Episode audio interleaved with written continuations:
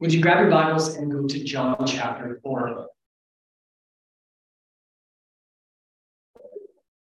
When I was in grade twelve, we were um, in English class. They were they were teaching us about you know, the very basics, uh, sort of outline. It starts with an introduction, and then there's this inciting incident that moves into rising action. In other words, the plot is building for something. It builds toward a climax, right? And then after the climax, there's called the falling action, or um, in French, it's the denouement, right? And I had a I had a teacher who didn't know French, and you can laugh at my terrible pronunciation, but she said, denouement, I think it's French. And, it was, and I, I've been laughing for twenty years at that, and you didn't laugh at all, so I'm sorry. That's all I got. Um, but I, I was reminded of that this week, and especially this morning, as, as we were moving towards the end of this account of the woman at the well. And there's a way of reading these verses as though they're the falling action, as though they're the denouement, right? And we would be completely wrong if we did. What we are reading today is the climax of this interaction with Jesus and the woman at the well. Do not read it as though he's just wrapping up loose ends. Jesus is wrapping up the loose ends. John's wrapping up some loose ends before he moves on to his next thing. It is not it at all. And if we read it that way, we will completely miss the point, and we will have missed God's heart for people in the process. We are not in the falling action. We are at the climax today. Please read it that way. I'm going to read the entire story from the beginning to the end. So please read with me. Um, I'm reading along in the N I V. I'm starting in John four, verse three, and we're going to go all the way to verse forty-two, right? To the, to the conclusion, the climax, the conclusion of this, um, this interaction with this woman and what happens after that. So Jesus left Judea and went back once more to Galilee. Now he had to go through Samaria. He came to a town in Samaria called Sychar, near the plot of ground Jacob had given his son Joseph. Jacob's well was there, and Jesus, tired as he was from the journey, sat down by the well, and it was about noon. When a Samaritan woman came to draw water, Jesus said to her, "Will you give me a drink?" His disciples had gone into town to buy food. The Samaritan woman said to him, "You are a Jew, and I am a Samaritan woman. How can you ask me for a drink? The Jews do not associate with Samaritans." Jesus answered her, "If you knew the gift of God and who asks you for a drink, you would have asked him, and he would have given you living water." "Sir," the woman said, "you have nothing to draw with, and the well is deep. Where can you get this living water? Are you greater than our father Jacob, who gave us the well and drank from it himself, as did also his sons and livestock?" Jesus answered, "Everyone who drinks this water will be thirsty again. But whoever drinks the water that I give them will never thirst. Indeed, the water that I give them will become in them a spring of water welling up to eternal life." The woman said to him, "Sir, give me this water so that I won't get thirsty and have to keep coming here to draw water." And he told her, "Go, call your husband and come back." "I have no husband," she replied. Jesus said to her, "You are right when you say that you have no husband. The fact is, you had five husbands, and the man you now have is not your husband. What you said is quite true." "Sir," the woman said, "I see that you're a prophet. Our ancestors worshipped on this mountain, but you Jews claim that the place where we must worship is in Jerusalem." "Woman," Jesus replied, "believe me, a time is coming when you will worship the Father neither on this mountain nor in Jerusalem. You Samaritans worship what you do not know. We Jews worship what we know, for salvation is from the Jews. Yet a time is coming and has now come when the true worshipers will worship the Father in spirit and truth, for they are the kind of worshipers the Father seeks. God is spirit, and his worshipers must worship in the spirit and in truth." The woman said, "I know that Messiah, called Christ, is coming, and when he comes, he will explain everything to us." Jesus declared, I, the one speaking to you, am he. Just then his disciples returned and were surprised to find him talking with a woman, but no one asked, what do you want, or why are you talking to her? Then, leaving her water jar, the woman went back to the town, and she said to the people, come see a man who told me everything I have ever, I ever did. Could this be the Messiah? So they came out of the town and made their way toward him. Meanwhile, his disciples urged him, Rabbi, eat something. But he said to them, I have food to eat that you know nothing about. His disciples said to each other, could someone call me food?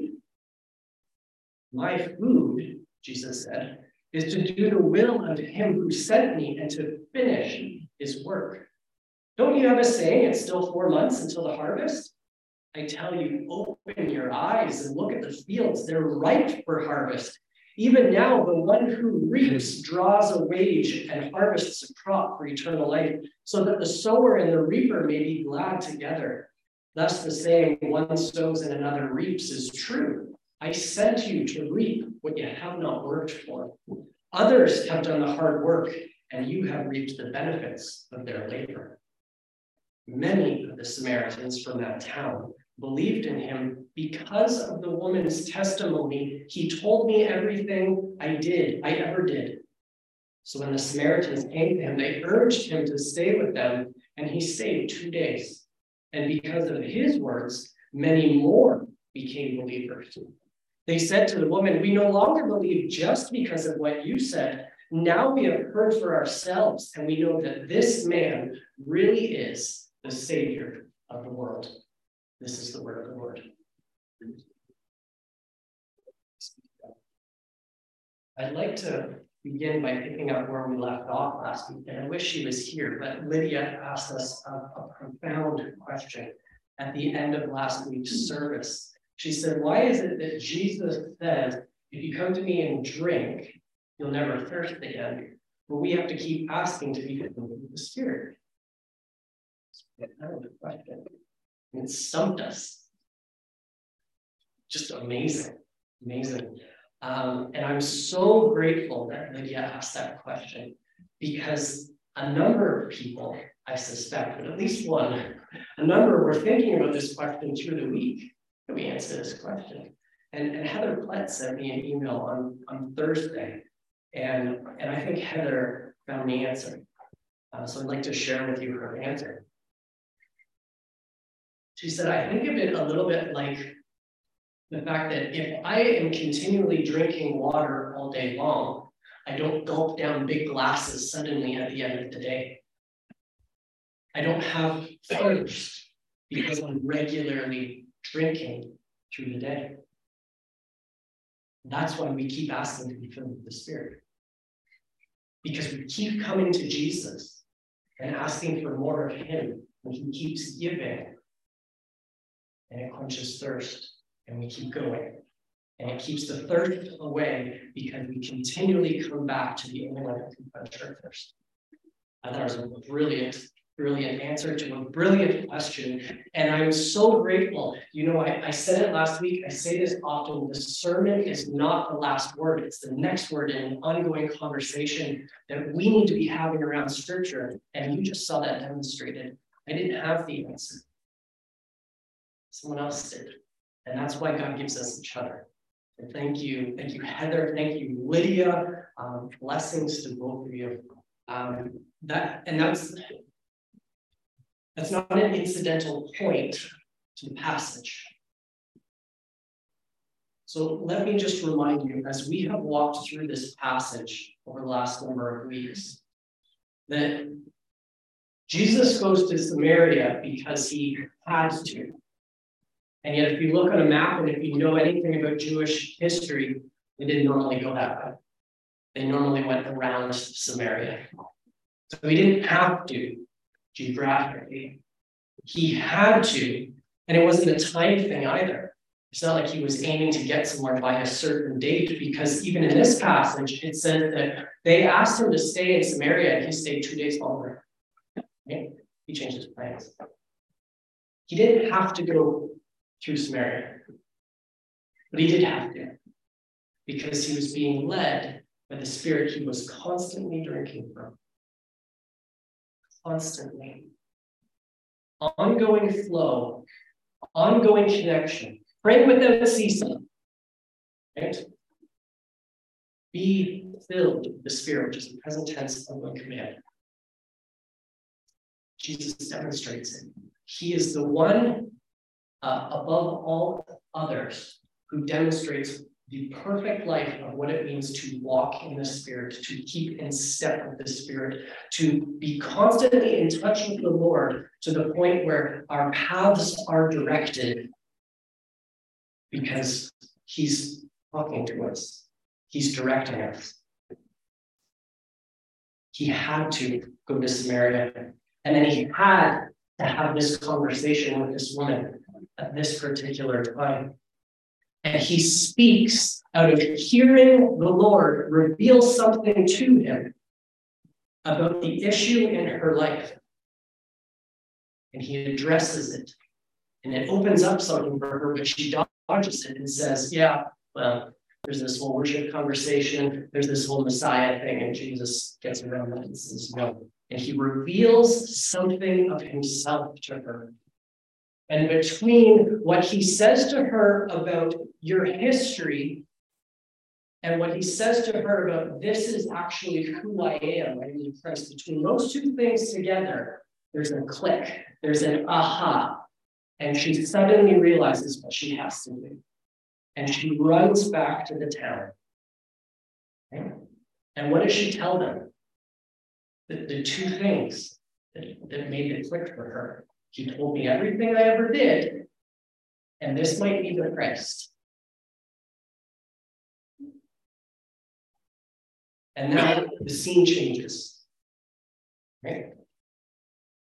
And Jesus is still at the well. His disciples return, and they're urging him to eat, and he says, "My food you know nothing about." Marco touched on this last week during our interaction and Q and A. Let's just pause on it again.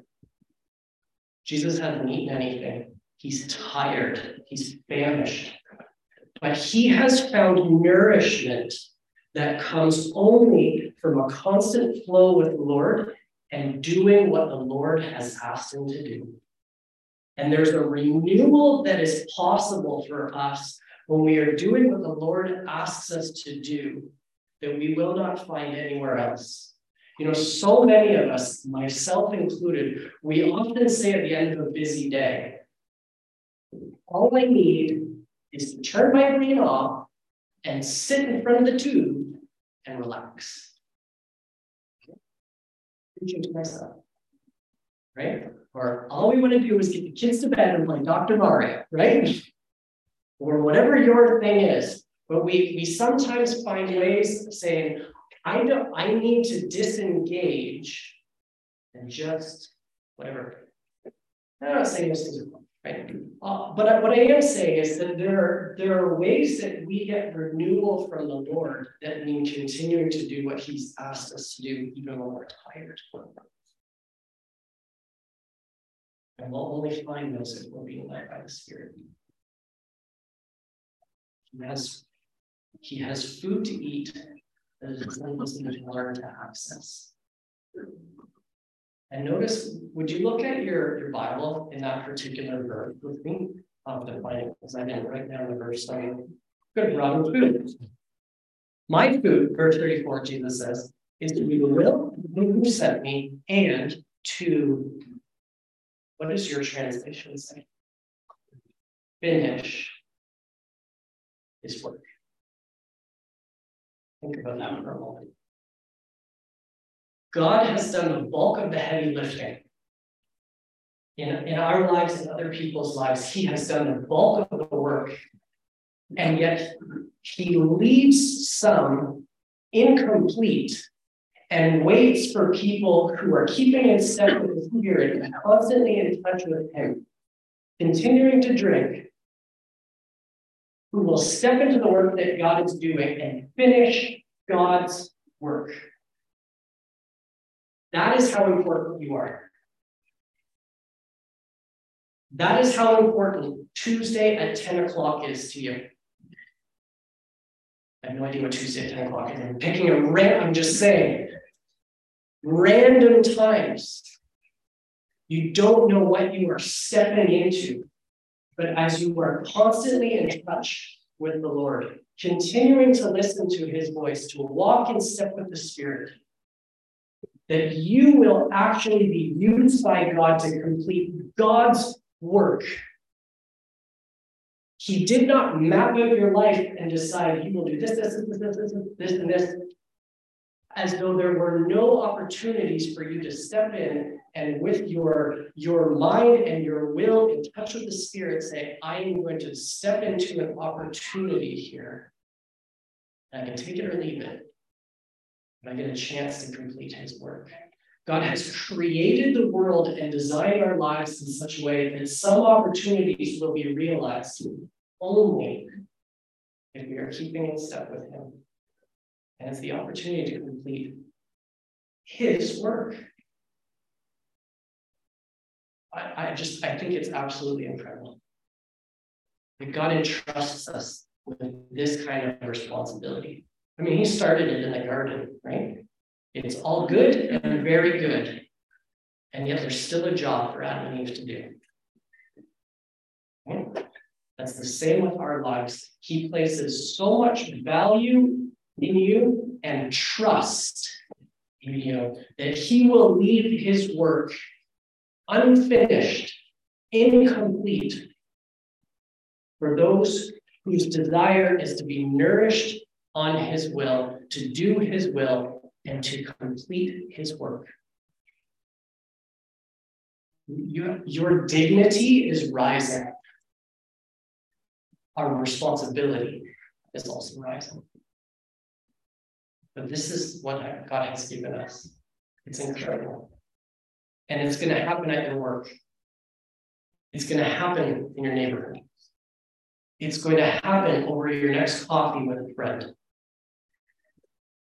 It's not simply going to happen because the church organized the program and you showed up.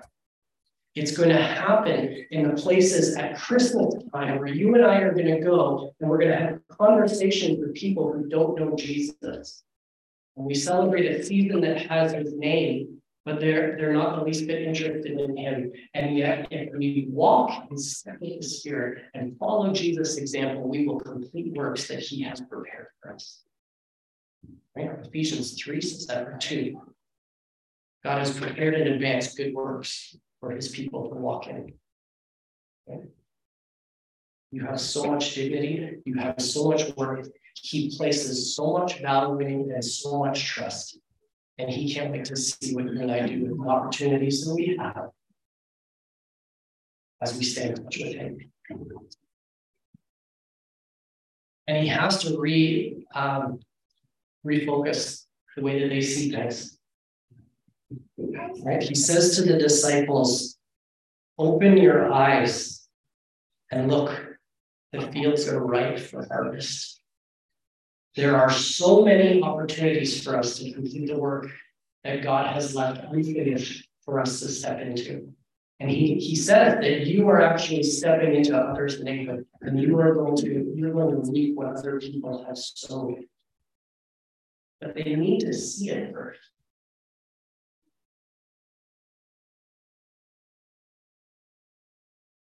How are we ever going to see it if we don't have the heart for it? Do we have a heart to see people come to Jesus who don't currently know him? How much time do you and I spend in prayer asking that the Lord would save people by name who don't currently know him or aren't currently walking with him? That'll probably give us a pretty good understanding of where our heart is actually at for those who are not currently walking with Jesus. And the disciples didn't have a heart for the Samaritans. And some of us, myself included, Need, need to become more sensitive and tender towards the fact that there are people who don't know Jesus. And the only way that we are going to step into and complete the works that the Father has for us to complete is if we have a heart for that kind of work.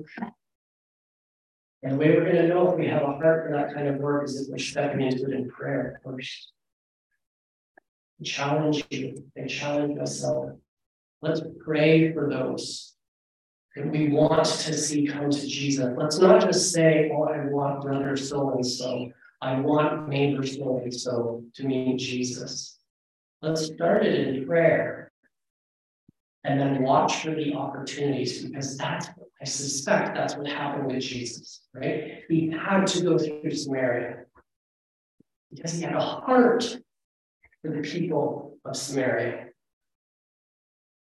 Disciples did not.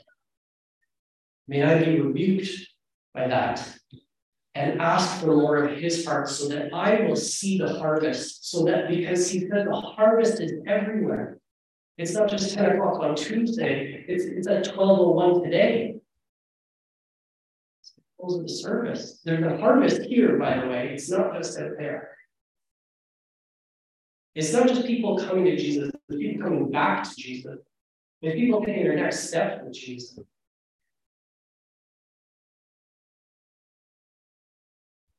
We have a heart to see people take their next steps with Jesus too. Do we have a heart to call people to something more? Do we have a heart to call ourselves to something more?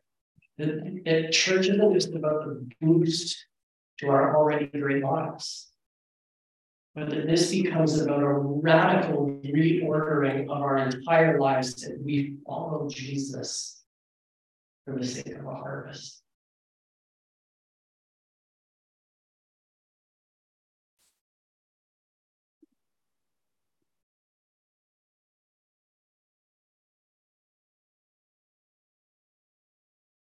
If you know anything about the geography of uh, Palestine, the Holy Land, if you, you've been there, um, do you know which way the Jordan River flows? Flows south. Okay? It flows from Galilee, the Lake Galilee, Sea of Galilee, that's the lake, right? Fresh water. Okay? And it flows south to what? The Dead Sea. Very good. The Dead Sea is the lowest place on earth. The Dead Sea has everything pouring into it and nothing pours out of it. It's actually kind of toxic, apparently, because it ends up being the place where everything gets dumped. Right? The fresh water goes there to die. No, I shouldn't say that. Um, the, the, the fresh water goes there and brings the one with.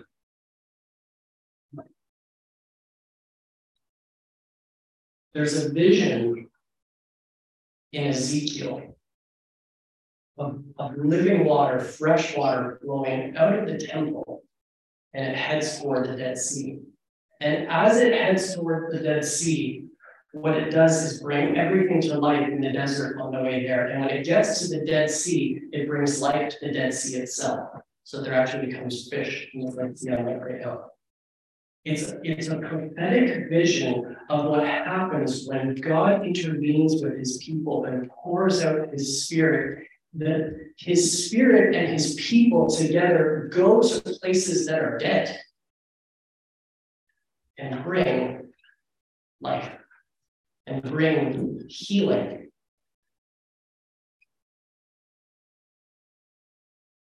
The, the goal. What, what Jesus has here, what he models for his people, is that we become so filled with the spirit of life that we cannot help but go to people who don't know Jesus.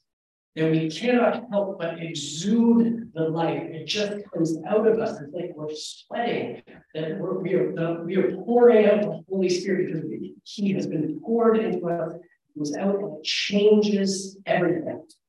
It changes people's lives. I want that for myself this Christmas. I want that for you and for us together, that God would increase his spirit in our lives, that the river might flow and bring life to everything and everyone around you. We are called to be filled with the spirit for the sake of those who don't yet. Jesus. This is the example. That's why this is the climax of this story. Because Jesus folks, the places and the people were dead and who need him. And there's a harvest that comes that brings life. May that be so for you and for me. I, I, may that be our prayer for Christmas time. I'm going to give us a moment to pray, to reflect, and to ask the Lord how he wants us to respond to his word, because I want to see this become my life. I want to see this become our lives. Lord, would you let my words fall away and yours remain? Would you speak to us now as we offer you a moment of silence and reflection? Would you speak to us now about how you want us to respond to the message that you bring from your beautiful gospel?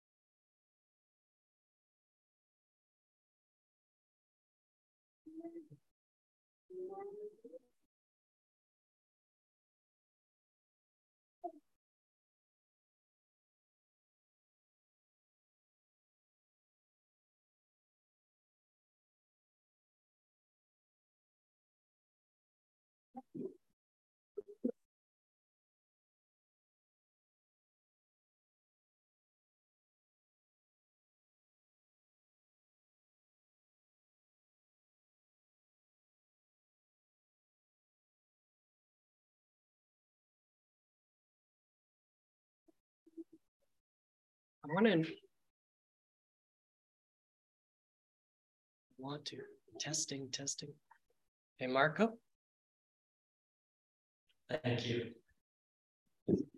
I want to invite you to come back tonight. Over the last number of weeks, Noah Cadieux has been training us in evangelism like this.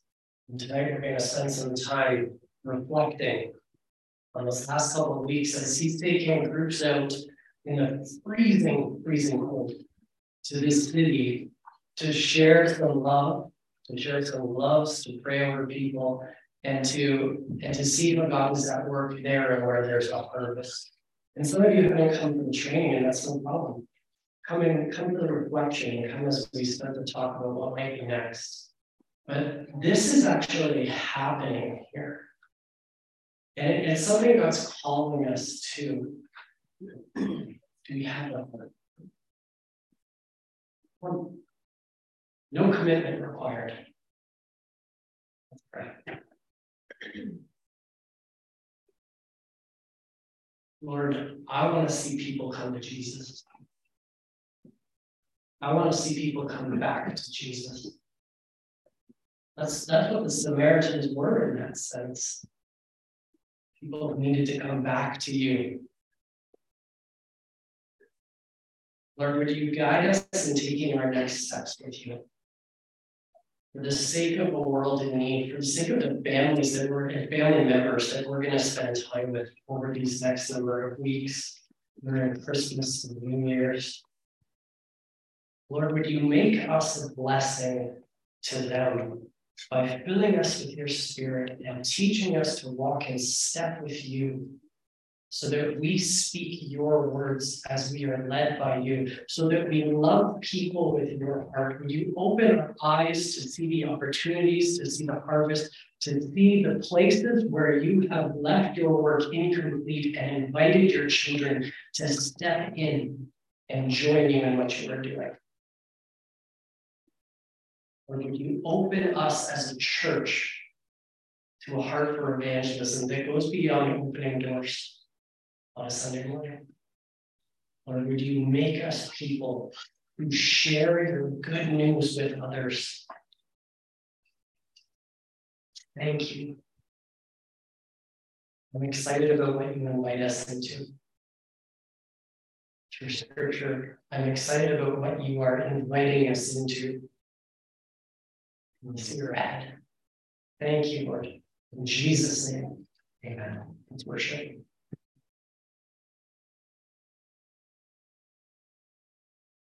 Melinda, we're going to sing Christmas song here again before our last song. Um, my take is that uh, as I was reflecting